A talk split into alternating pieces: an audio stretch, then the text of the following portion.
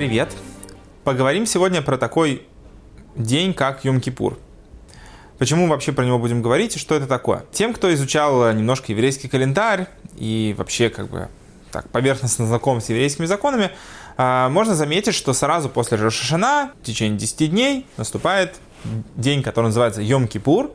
Это день искупления. Сразу возникает вопрос, если Рошашана – это день, который, в принципе, относится ко всему творению и имеет важность э, по своим последствиям о том, какие решения там, человек для себя в этот день э, сделает, как, каким, э, какие он перед собой поставит задачи на будущий год, от этого зависит будущий год, то возникает вопрос, что по-хорошему Юм-Кипур это тоже очень важный день, и какое он имеет отношение к, к Нуахидам, и вообще, есть ли какая-то связь. Давайте попробуем с этим разобраться.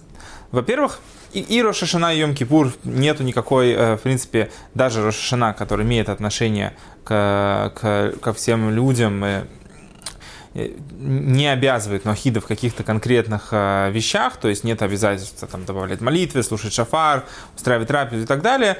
Как бы это связано больше с духовной работой. Да, можно добавить молитвы, можно устроить в честь как бы, этого какую-то трапезу, принять какие-то решения, но это не является э, основной идеей э, этого дня для любого человека. Что же с Йом-Кипуром? Все немножко э, обстоит по-другому. Дело в том, что э, вообще Йом-Кипур, несмотря на то, что он переводится как День искупления, и ему уделяется колоссальная важность именно э, в еврейской э, законодательной литературе и в Торе, э, этот день по-хорошему к нахидам отношения не имеет. Почему? Это важно разобраться, чтобы не было ощущения такого, о, как же так? Получается, что у евреев есть день искупления, а у нахидов нет дня искупления. Давайте с этим попробуем разобраться.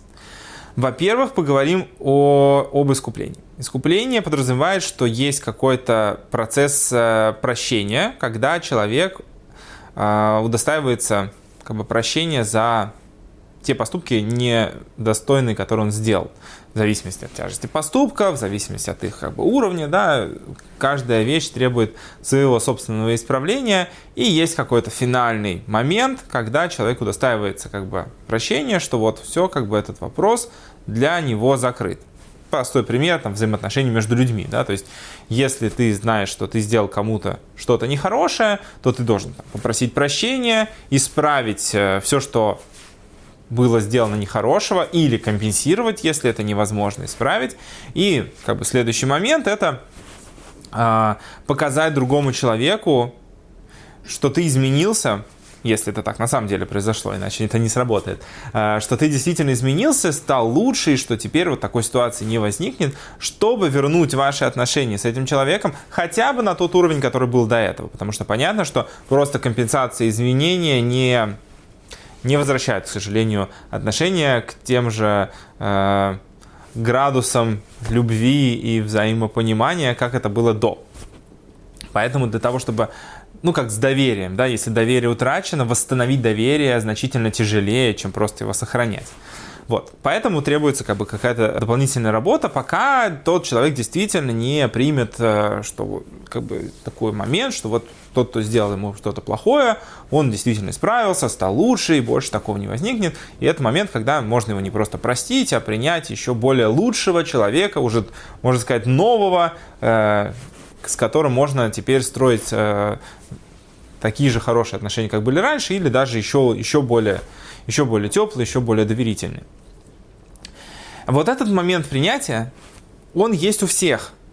Если мы перенесем эту модель, которую я сейчас обозначил, ее на самом деле можно как бы, изменять говорить о том, что это немножко другая ситуация и прочее.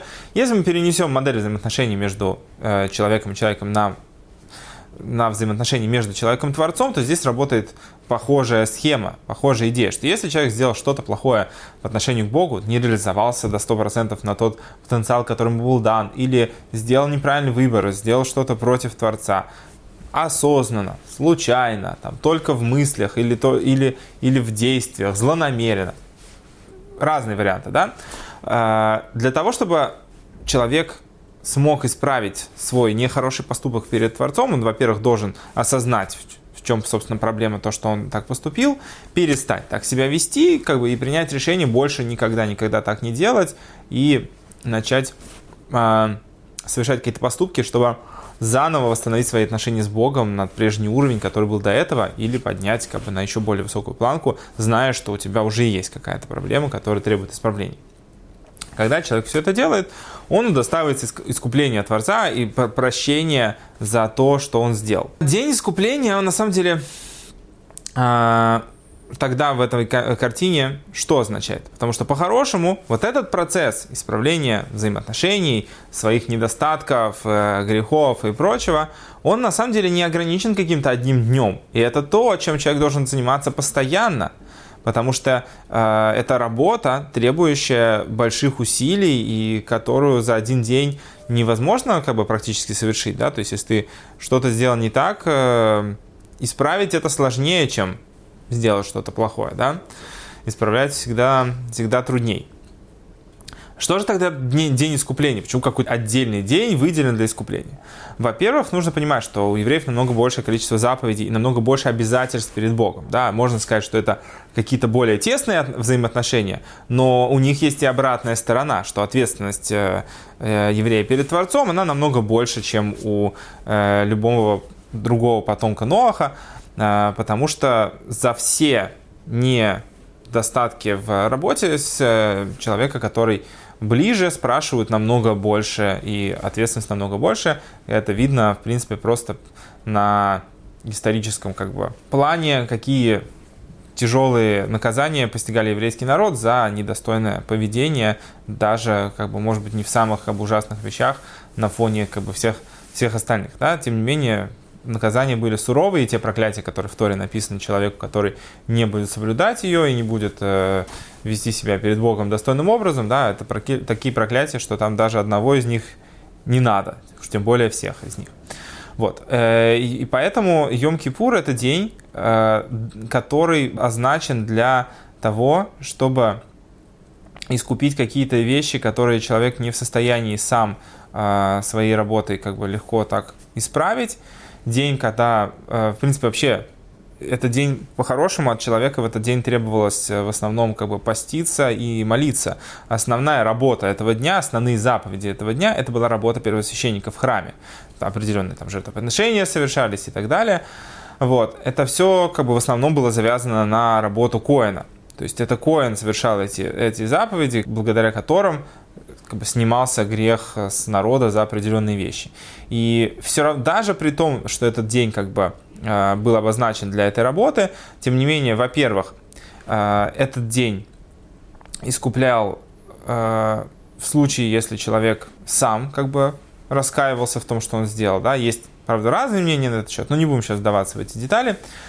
В общем, идея, того, идея этого дня – это то, что как бы к этому моменту были э, отсрочены наказания за определенные заповеди и вот полное искупление э, человека за определенные совершенные грехи, оно подвешивалось до Йом-Кипура, а в Йом-Кипур как бы уже как бы наступало полное прощение. У Нуахидов нету потребности в этом дне, то есть он ничего не добавляет, потому что э, в искупление и, ну, как бы прощение за, за грехи, оно наступает как бы в тот момент, когда человек в этом раскаивается. То есть нет каких-то вещей, которые для э, Ноахида подвешены так, что вот именно какой-то определенный день, какая-то определенная работа особенная должна закончить э, искупление человека и э, закончить его прощение перед Творцом за какие-то грехи. Нет, человек может в любой момент раскаяться, исправить свое поведение и удостоиться прощения.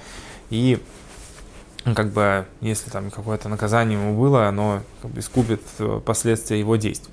Вот, поэтому, если к Рошашана есть какое-то определенное э, отношение, что можно посоветовать какие-то вещи, которые человеку стоит э, сделать э, в Рошана, ну, или каким-то образом отнестись к этому дню, то с Йом-Кипуром это не работает. То есть есть, как бы можно, можно из Йом-Кипура учить какой-то урок, что за все есть прощение и так далее, но э, каких-то особых действий, типа там поститься, ограничивать себя в чем-то, посвятить весь этот день молитве и так далее. Никаких обязательств нету, и нету, в принципе, в этом какого-то дополнительного э, преимущества, что, вот, что если человек это сделает, это вот ему как-то пойдет особым образом на пользу. Э, то есть на пользу пойдет, если ты просто займешься как бы, исправлением своих как бы, поступков в течение всех остальных дней года. не надо ждать Йом-Кипура или думать, что вот Йом-Кипур меня там искупит за что-то, э, даже без того, что я там буду сам заниматься исправлением этих вещей. Нет, так не сработает. Нужно самому заниматься разгребанием всего, что ты наворотил, искать, э, какие вещи в твоей жизни требуют исправления, что ты плохого раньше совершал и до сих пор не, не раскаялся в этом, не исправил себе. И это вещи, это работа в течение всего года, она не, не подвязана на Йом-Кипур. Поэтому как бы не стоит э, как бы вот, э, придавать Йом-Кипуру для Нуахида какого-то значения, то есть это день, который не имеет такого большого к нему отношения. Вот. А, и основной день, как бы, это день суда, день принятия решений, а для раскаяния, исправления отдан весь год. Поэтому пожелаю, чтобы в Рошашана всем был написан хороший приговор на хороший сладкий год.